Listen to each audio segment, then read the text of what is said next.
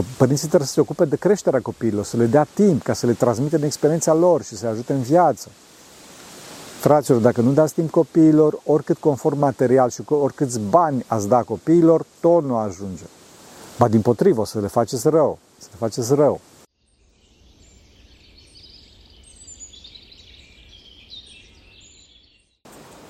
Slavă Tatălui și Lui Sfântului Duh și acum și purea și veci vecilor. Amin. Pentru că cei Sfinților Părinților noștri, Doamne, este Hristos, Fiul lui Dumnezeu, miluiește pe noi. Amin. Primul lucru care apare pregnant pentru mine când mă gândesc la situația neamului românesc astăzi este că este în război. Este în război.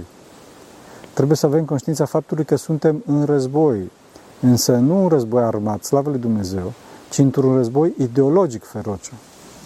Trebuie să știți că un neam nu poate să fie cucerit din punct de vedere armat dacă nu este cucerit din punct de vedere ideologic, religios. Înțelegeți? Lucrurile sunt foarte periculoase pentru că în cazul ortodoxiei nu este vorba de o religie oarecare sau de o ideologie care să fie subiect de alegere. Ortodoxia este știința medicală corectă care are ca rezultat vindecarea sufletului și depășirea morții. Viața veșnică, fericirea veșnică și depășirea chinului veșnic. Ortodoxia este într-adevăr o problemă de viață și de moarte și nu o problemă de alegere. Alegerea este posibilă în clipa în care vorbim, de exemplu, de o ideologie mai liberală sau o ideologie mai conservatoare. Atunci se poate discuta. În clipa în care însă vorbim de viață și de moarte, în clipa în care vorbim despre păcat și virtute, atunci nu mai putem discuta. De fapt, să știți că eu, prin formarea mea și prin caracterul meu, sunt un progresist, însă un progresist în adevăratul sens al cuvântului. Un progres în Dumnezeu, care este singurul progres real. Din păcate, astăzi, distorsiunea este atât de mare în afara ortodoxiei, încât aproape orice progres este un progres în distorsiune, în păcat, un progres în chin. Înțelegeți? Problema cea mare este faptul că cei ce se chinuie doresc să se facă și pe alții ca să se chinuie, crezând că astfel vor scăpa de chinul lor. Fraților, nu scapă pentru că fiecare își poartă păcatul. Înțelegeți? Fraților, să stăm tari și să nu cedăm în fața războiului ideologic care încearcă să ne inducă frica și complexul de inferioritate. Acest complex de inferioritate este de obicei față de alte popoare și după aceea față de conducerea proprie. Fraților, nu este așa, nu este așa, nu avem, nu avem de ce să fim complexați față de alte popoare. Aveți grijă că doresc să vă despartă de biserică și de Hristos și atunci s-a terminat cu libertatea voastră. Un neam nu poate fi învins, însă un neam poate să comidă suicid. Ortodoxia este deranjantă, fraților, pentru că ortodoxia are pe adevărul Hristos și adevărul vă va face liber, după cum a spus Domnul. Se vede, fraților, că numai virtutea îi menține omului libertatea și echilibrul. Ți minte o întâmplare care la Grecia e foarte cunoscută.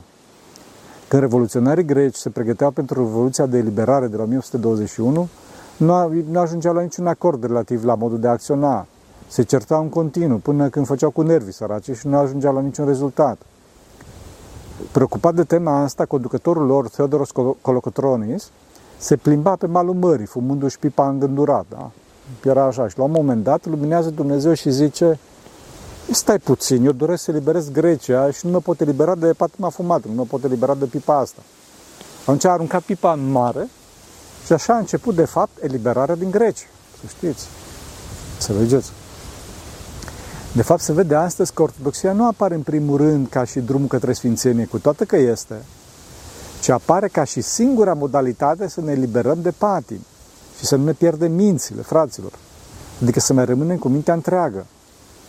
În societățile depărtate de ortodoxie sunt mari pandemii, mari pandemii.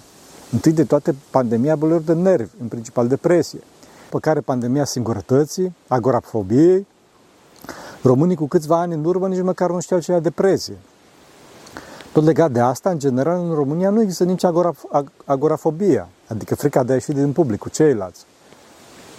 Chiar dacă, desigur, influențele din afară încet încet o aduc. Vedeți că în afara ortodoxiei a dispărut noțiunea de prietenie, de prieten, rămânând cel mult termenul de socializare, care, mă rog, e mult mai rece, nu are dragoste.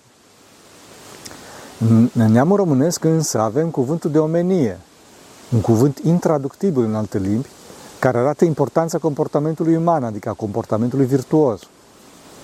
Noi românii, fraților, nu vedem pe om ca o îngrăbadă de celule Și nu vedem zâmbetul mamei ca rezultatul a 27 de mușchi care se mișcă pe față. Din contră, fraților, după cum spunea Sfântul Dumitru Stăniloae, neamul românesc are sentimentul taine a valorii nețărmurite a persoanei. Vedem persoane în toată frumusețea sa și nu încercăm să supraanalizăm, că știm că nu-i bine. Această grijă pentru iubirea tainei persoanei provine din faptul că neamul românesc există o învățătură de credință de succes. Înțelegeți?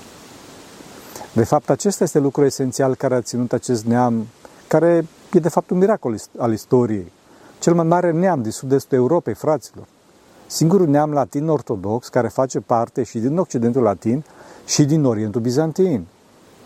Fraților, fără ortodoxie smerită și înțeleaptă, nu am putut ajunge al șasele neam ca mărime din Europa și să avem o identitate distinctă într-o mare de neamuri foarte diferite față de noi, cum sunt slavii, ungurii și popoarele germanice, da? care sunt în jurul nostru. Popoarele germanice știți că le avem chiar în, în țară. Da? Sa și secui și așa mai departe. La ora aceasta suntem cel mai important neam ortodox, fraților. Singurul punct de echilibru în ortodoxie. Singurul punct de echilibru în ortodoxie. Și a zice că suntem singura țară care poate să organizeze un festival de genul ITO, de cum întâlnirea internațională a tinerilor ortodoxi. Poate că o să spuneți că și Grecia poate să organizeze, însă, fraților, Grecia e o țară europenizată, fraților, în care doar 2-3% din greci merg la biserică. Pe greci, fraților, nu i-a distrus foamea de la sfârșitul celui de-al doilea război mondial, i-a distrus scandalurile și huzurul de la începutul secolului 21. Să luăm aminte. Desigur că se poate organiza și în Serbia sau în Georgia, unde ortodoxia este mult mai aproape de stat. Însă aceste țări sunt mici. Nu zic că e bine, din potrivă. Potrivă. Revenind la noi, problema cu ortodoxia română este faptul că Sfânta Tradiție, adică modul sfințirii, a fost drobit de către comuniști. Elitele în care via modul sfințirii au fost închise și cele mai multe s-au sfințit și au murit acolo. Și noi astăzi nu mai avem modul lor de comportament, modul lor de gândire, modul lor de sfințire. Chiar dacă unul dintre ei a supraviețuit până în zilele noastre. Cei care au venit la conducere după căderea comunismului nu au promovat aceste valori, ci au încercat să le manipuleze și să manipuleze și poporul în interesele lor egoiste. Din păcate, astăzi, din cauza acestui război informațional, nu ne mai concentrăm pe valorile noastre, care sunt multe și mari. Nu ne cinstim Sfinții Neamului și mai ales nu, nu ne cinstim Sfinții contemporani, care au ca nucleu Sfinții Români din închisori, care să știți că fac multe minuni, multe minuni. Neștiind asta, foarte mulți dintre români se gândesc să plece în societatea decadentă din afara granițelor țării pentru a face bani, neștiind că dacă alergă după bani și banii vor alerga de la ei. Fraților, trebuie să alergăm după Dumnezeu, după virtute, după iubire, discernământ și calitate. Calitate. Să alergăm de bani și atunci și banii vor alerga după noi. Să avem grijă, fraților, să nu devenim atât de săraci încât să nu avem nimic în afară de bani. Fraților, iubirea de avere aduce însingurare și război. Pacea și iubirea vin prin unitate de neam. Da, ok, bun, știu, există un plan care se execută de mai mulți ani pentru distrugerea neamului, pentru micșorarea populației României, pentru amestecarea cu alte neamuri, care însă nu sunt emigranți, ci cuceritori, fiind purtători a unor ideologii nocive pe care doresc să o impună. În general vorbesc. Slavă lui Dumnezeu că Dumnezeu nu ne lasă însă, fraților, să nu ne lăsăm nici noi, nici noi. Fraților, ca să ne înțelegem, să fiu mai clar, emigrantul este cel care vine într-o țară și se adaptează modului de viață și legilor din statul respectiv. Eu sunt un emigrant în Sfântul Munte. De ce? Pentru că mă supun regulilor din Sfântul Munte și încerc să mă adaptez realității de aici. Dacă aș încerca să-mi impun ideologia, stilul de viață pe care l-am avut ca mirean în România, aș avea o mentalitate de fals cuceritor, pseudo-cuceritor și mi-aș face rău. Înțelegeți? Dacă ar fi foarte mulți români care ar face astfel, ar distruge Sfântul Munte. Trebuie să știți însă că această tentativă, tentativă chiar a avut loc, însă nu românii, ci rușii au încercat să, să rusizeze Sfântul Munte la începutul secolului 20. A fost o poveste foarte, foarte tristă și dificilă, fraților, rușii rămânând până astăzi mai mult sau mai puțin o enclavă în Sfântul Munte. În lume, acest fenomen se întâmplă sub, sub ochii voștri în Europa. Nu știu dacă știți, Franța foarte probabil că va fi prima țară în care imigranții vor fi mai mulți decât băștinași. Legat de asta îmi spun oamenii care vin de acolo că Parisul, Parisul este plin de șobolani. De ce? Pentru că unii emigranți pur și simplu nu au cultura necesară. Iar pe de altă parte, imigranții pătimași, care nu au conștiința faptului că trebuie să fie recunoscători față de locul care i-a primit, nu sunt interesați de curățenia și înflorirea locului unde se află. De fapt, într-un final, fraților, este vorba de o problemă de duhovnicie, de cultură, de bună creștere și nu atât de imigrație. Însă, prin imigrație, de regulă, vin oamenii care doresc o viață mai bună decât în țara lor și deci una din principalele cauze ale imigrării este nivelul cultural inferior pe care îl au în țara de bașne față de țara în care migrează.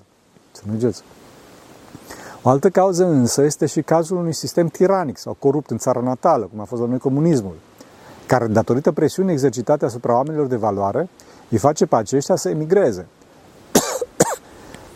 în ultimă instanță, astăzi mai ales, principalul factor al imigrării este acest război ideologic, care prezintă că tot ceea ce e din țară e prost și că tot ceea ce este în afară e bun. Înțelegeți? Să nu marșați. O altă linie de atac în acest război informațional este denigrarea meseriașilor și a celor ce fac munca de zi cu zi, în locul cărora sunt preferați străinii care muncesc pentru mai puțin, chiar dacă au o calitate mai redusă a muncii. Totdeauna însă patronul nu trebuie să asculte de ideologia ale incluziunii și alte asemenea, ci să judece cu discernământ ce frică de Dumnezeu ce se va întâmpla în firma sa și în neam, în prezent și viitor. De ce? Pentru că producția și costurile de moment nu sunt totul. Înțelegeți? Din contră. Dacă se generează o atmosferă toxică în firmă, pentru că specialiștii emigrează, iar cei simpli, străini și prost plătiți dau tonul, atunci totul se duce de râpă, fraților. Pentru că pe ei nu interesează de țara gazdă și de firmă. Dacă e vorba de România, de fapt ei se folosesc, uh, se folosesc de România pe post de haltă. Doresc, pentru că doresc să emigreze în vest, atrași de cultura corporatistă de acolo. Nu știu săraci unde să duc. Înțelegeți? O, comportament, o componentă foarte nocivă a acestui război ideologic este războiul comportamental, cultural, artistic. Artistic. Din păcate, o mare parte din țară, mai ales în rândul tinerilor, în rândul tinerilor, este condus, condusă de coaliția Trapmanele, Trapmanele, care promovează o formă de artă brutală, o rebeliune fără cel, o pseudo-artă, de fapt, o artă carnală, plină de înjurături și obscenități, care distrug capacitatea de gândire și iubire adevărată. Înțelegeți? Oamenii nu se mai iubesc astăzi, care, care eșuează în trup. Eșuează în trup, care sunt tributare acestei arte. Astăzi arta mainstream, în loc să fie umbra lui Dumnezeu pe pământ, în loc să fie rugăciune curățitoare și înălțătoare către Dumnezeu, arta asta este cea care ne afundă cel mai iubit în lașnea patimilor, înțelegeți?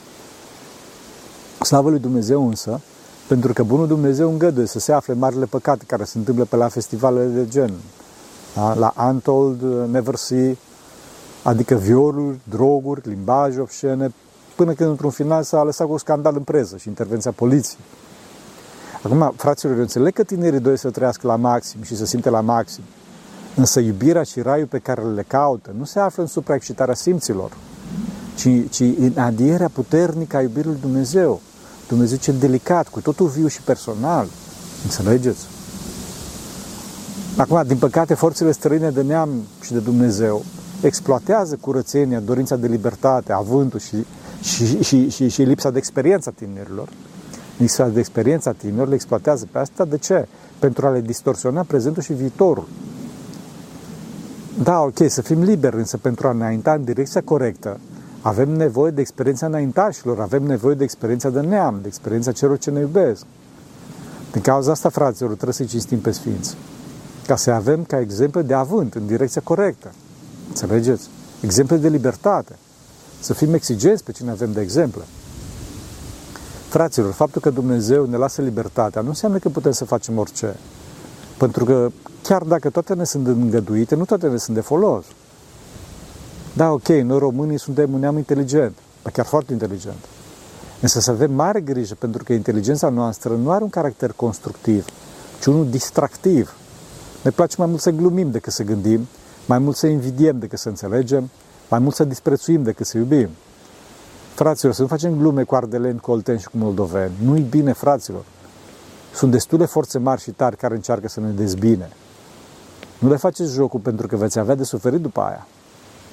Să știți că inteligenței noastre lipsește acea doză de seriozitate sau chiar de maturitate de care avem neapărat nevoie pentru adâncirea lucrurilor, pentru pătrunderea înțelesului lor moral, pentru deosebirea celor bune de cele rele și pentru rânduirea lor în scara de valori călăuzitare la vieții către Dumnezeu. Să înțelegeți? Din păcate trecem cu foarte mare ușurință peste omul cinstit și ne oprim cu admirație în fața omului pătimaj. Disprețuim strădania îndelungă pentru comunitate, pentru neam și râvnim la loviturile aventurierilor care ajung peste noapte din pier de vară, magnața ei banului și a vieții noastre publice. Uitând firește că toate aceste lovituri se fac pe socoteala unui neam întreg. Înțelegeți? Fraților, haosul de astăzi provine din faptul că nu avem duhovnicea necesară ca să ne permită să fim destul de serioși și destul de bucuroși ca să iubim. Să nu uităm, fraților, că Dumnezeu ne-a dat viața nu ca să facem lucrurile care ne plac, ci să facem lucrurile cu iubire, să facem lucrurile care trebuie și le facem cu iubire, înțelegeți? Să nu uităm că singurul lucru sigur din viața noastră este moartea și după aceea judecată.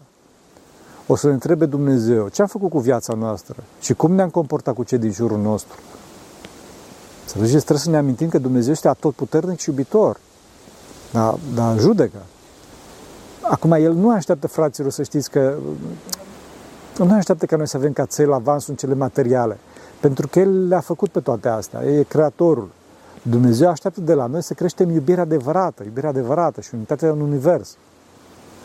Mă rog, fiecare la loc unde a fost pus.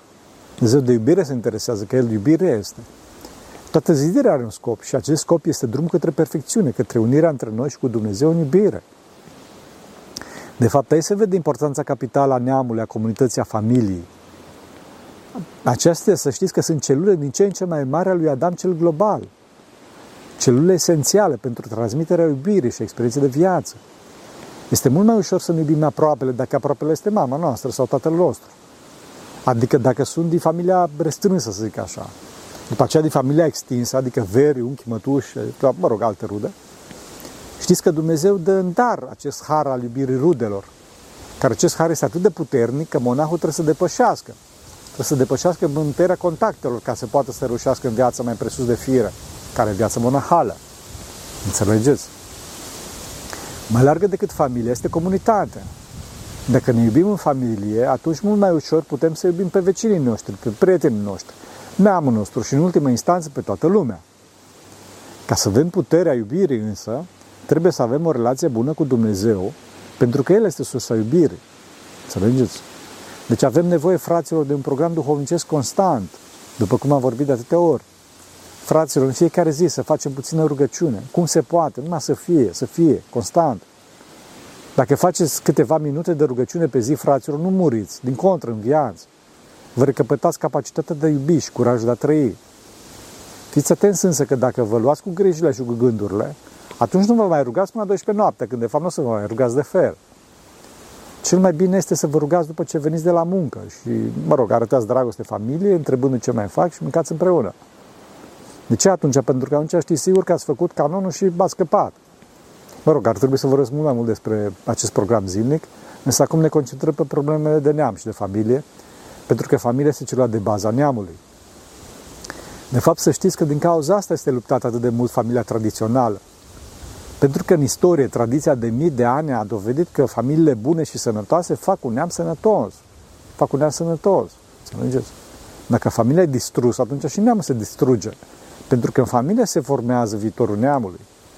Familia este principala instituție de, de învățământ fraților și nu școala. Spune asta că principal, pentru că principalele probleme ale omenirii sunt probleme de comportament, probleme duhovnicești, probleme de păcat și virtute. Și asta, din păcate, nu se învață în școală, ci în familie. Înțelegeți? Vedeți că în clipa în care spunem despre cineva care are cei șapte ani de acasă, nu spunem că a învățat tehnologie sau cultură, ci spunem că este bine crescut, că este, că este virtuos, că se comportă cum trebuie, înțelegeți? Din păcate, astăzi e o mare problemă aici pentru că părinții lasă pe copii singuri pradă ecranelor și aceștia sunt crescuți de tata celular și mama tabletă și devin dependenți de acestea, dezvoltându-și o serie de comportamente deviante despre care am mai vorbit. Înțelegeți? Bol de nervi și așa mai departe, deficit de atenție, demență digitală. Este foarte important, fraților, ca părinții să nu-i lase acolo. Să nu-i lase acolo, chiar dacă ei vor să scape de ei. Da. Părinții trebuie să se ocupe de creșterea copiilor, să le dea timp ca să le transmită din experiența lor și să le ajute în viață. Fraților, dacă nu dați timp copiilor, oricât conform material și oricâți bani ați da copiilor, tot nu ajunge. Ba din potrivă, o să le faceți rău. Să le faceți rău. Aici să știți că ajută foarte mult dacă sunt cel puțin trei copii într-o familie. Pentru că dacă sunt cel puțin trei, atunci încep să se crească singuri.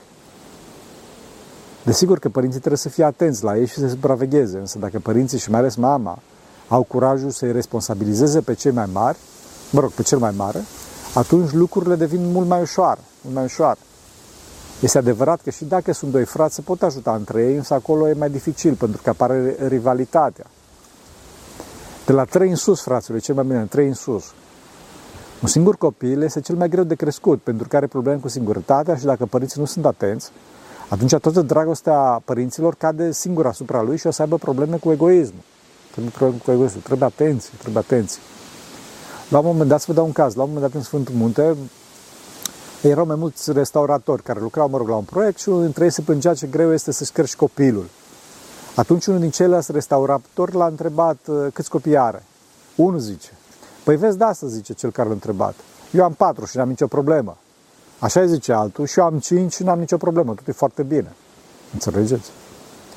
Evident că pentru a scăpa total de singurătate și egoism, se impune faptul că tinerii trebuie să se, să, să-și formeze și prietenii, prietenii pe orizontală. Însă trebuie să-și aleagă prietenii din cei care pot să-i ajute, să ajute pe drumul de săvârșit duhovnicești și nu pe cei care, cu care își pot împlini patimile, înțelegeți? Cei care, cu care se pot maturiza, nu cei cu care se pot distruge. Din cauza asta, cel mai bine este să-și caute prieteni în medii duhovnicești, fraților. Mă rog, la biserică sau în excursie, pe la mănăstiri sau în natură, undeva. Desigur că și părinții trebuie să fie atenți aici, mă rog, fără să se preseze prea mult, pentru că dacă presează prea mult, generează traume, da? și se închid copiii. Și asta nu, nu trebuie să se închidă copiii în fața părinților. De fapt, în orice problemă, părinții trebuie să fie atenți ca să nu se închidă copiii în fața lor, tinerii în fața lor.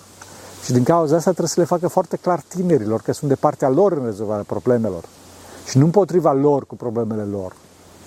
Faptul că sunt de partea lor în rezolvarea problemelor nu înseamnă de fel că trebuie să fie neapărat de acord cu sistemul de valori al tinerilor sau să facă după cum spun tinerii.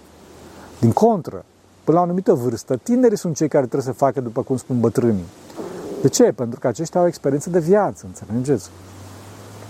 Din păcate astăzi, pentru că tinerii au acces la internet, nu mai au răbdare cu ceilalți, crezând că le știu pe toate și deci cred că nu mai au nevoie de părinți. Mă rog, au nevoie de părinți numai pentru bani și pentru mâncare, să fie întreținuți, adică. Fraților, părinții, importanța părinților nu constă numai în faptul că ne susțin financiar. Importanța principală a părinților este faptul că au experiență de viață mai mare decât noi. Fraților, nu contează atât că nu sunt la curent cu ultimele trenduri din muzică, modă sau tehnologie. Marile drame, marile probleme ale umanității sunt problemele de pălmuire a iubirii, probleme de păcat, probleme de relații interumane și nu probleme de modă, muzică sau lipsă de bani. Zic asta pentru că tineri care, mă rog, cred că părinții sunt depășiți și inutili, ei dau la parte. Dau la parte, bineînțeles, dacă nu au bani, că dacă au bani au nevoie de ei. Știți? Nu e așa, fraților, nu e așa, fraților. Părinții nu sunt depășiți și inutili pentru că nu știu ce nou prin modă sau muzica. Desigur că pe altă parte, pe de altă parte și părinții trebuie să fie duhovnicești, cu frica lui Dumnezeu și în voia lui Dumnezeu. Adică să nu fie pătimași și presanți, uneori chiar mai pătimași decât copiii lor. Desigur, mă rog, dacă se întâmplă asta, atunci trebuie să se apeleze la duhovnic sau, mă rog, prin extensul la alți oameni duhovnicești din biserică. Să, avem, să, să fim cu luarea minte, fraților. Fraților, să știți că e o mare binecuvântare că există un mediu ortodox în România. Mă rog, am vorbit la începutul cuvântului de marile boli de nervi care există în străinătate. Există în străinătate, frații, un deșert duhovnicesc și o acută lipsă de, de har. Acută lipsă de har care generează toate aceste probleme nevrotice. La un moment dat, un stareț de Sfântul Munte s-a dus la Sfântul Sofronie, la Essex, și se plângea de starea jalnică a Greciei. În timp ce vorbea, Sfântul a întrerupt și a zis, Părinte, nu vorbea așa de Grecia. În Grecia este totuși un mediu ortodox. Să vezi aici în Anglia cum este. Înțelegeți? Din cauza asta, fraților, recomandăm celor care nu au prins rădăcini și legături puternice într-o comunitate duhovnicească în străinătate să se întoarcă în țară, să se întoarcă în țară, pentru că, în general, e un mediu mai sănătos. Desigur însă că e decizia fiecăruia în parte. Mă rog, fiecare trebuie să știe ce face și el hotărăște, pentru că întâi de toate trebuie să găsească unde să vină în țară, în România, da? în mediul duhovnicesc și trebuie să cântărească lucrurile. Clar însă că, în general, din punct de vedere duhovnicesc, este mult mai bine în România. Numai Sfântul Mute mai presus de România, să știți. Să nu uităm că moartea, judecata și viața veșnică sunt singurele lucruri sigure din viața noastră. De asemenea, sunt și cele mai importante. Acum, da, ok, este adevărat că grijile și mai ales plăcerile acestei lumi ne fac să uităm de asta. Unii, mai ales cei tineri, cred că l-au prins pe Dumnezeu de picior, că toată lumea a lor. Însă, fraților, asta e o mare himeră. Mare himeră pe care o să o plătească crunt dacă continuă să creadă în ea.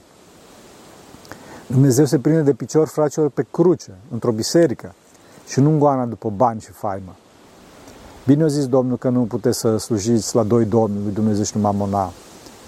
Nu știu dacă știți, Mamona e zeița siriană a bogăției. Goana după avere duce la însingurare, fraților. Chiar dacă cei care o vânează nu cred poate acest lucru. Dacă murim singuri, însingurați, rupți de iubirea lui Dumnezeu și de ceilalți, asta este iadul veșnic, fraților. În timp ce dacă ne unim cu ceilalți prin Dumnezeu, ne găsim pacea și mântuirea. Mântuirea, fraților, este moartea cu inimă iubitoare, iubitoare de persoane, moartea cu sufletul sănătos. Asta e mântuirea. Ne mântuim numai împreună. În iad mergem singuri. De fapt, Dumnezeu ne-a dat acest mare, mare dar, care se numește timp, tocmai pentru a ne mântui. Timp, fraților, nu a existat și nu o să mai fie. Dumnezeu ne-a dat timpul ca să învățăm să iubim. Înțelegeți? Din cauza asta, fraților, să fim atenți și să nu fim agresivi niciodată cu persoanele, ci numai cu faptele. Să nu judecăm persoanele, ci faptele. Singura persoană pe care trebuie să o judecăm trebuie să fim noi înșine. În familie totdeauna să facem foarte clar celorlalți că suntem împreună cu ei împotriva problemelor, am spus. Și nu împotriva lor cu problemele lor. E nevoie de înțelegere și îmbunătățirea situației, de o, de o abordare constructivă, iubitoare, fără compromisuri în fața răului. Și nu de o abordare destructivă, de vânarea vinovatului, bă, care e. Înțelegeți? Sau, mă rog, pe de altă parte, în cealaltă extremă, nu trebuie să acoperim răutatea. Fraților, să acopere și să se înțelege cu că o pătimire, vinovatul, nu răutatea. Înțelegeți? Trebuie să facem tot posibilul ca răutatea să nu se mai repete. Fără însă ca să distrugem unitatea prin scandal, ci mai degrabă să creștem unitatea prin învățătura în Hristos. Să fim noi schimbarea pe care o dorim de la ceilalți. Să fim activi și curajoși, cu nădejde în Hristos. Și să-L alegem, să-L votăm pe Hristos. Așa să ne ajute Bun Dumnezeu. Pentru că cine Sfinților Părinților noștri, Doamne, este Hristos, Fiul lui Dumnezeu, milește pe noi. Amin.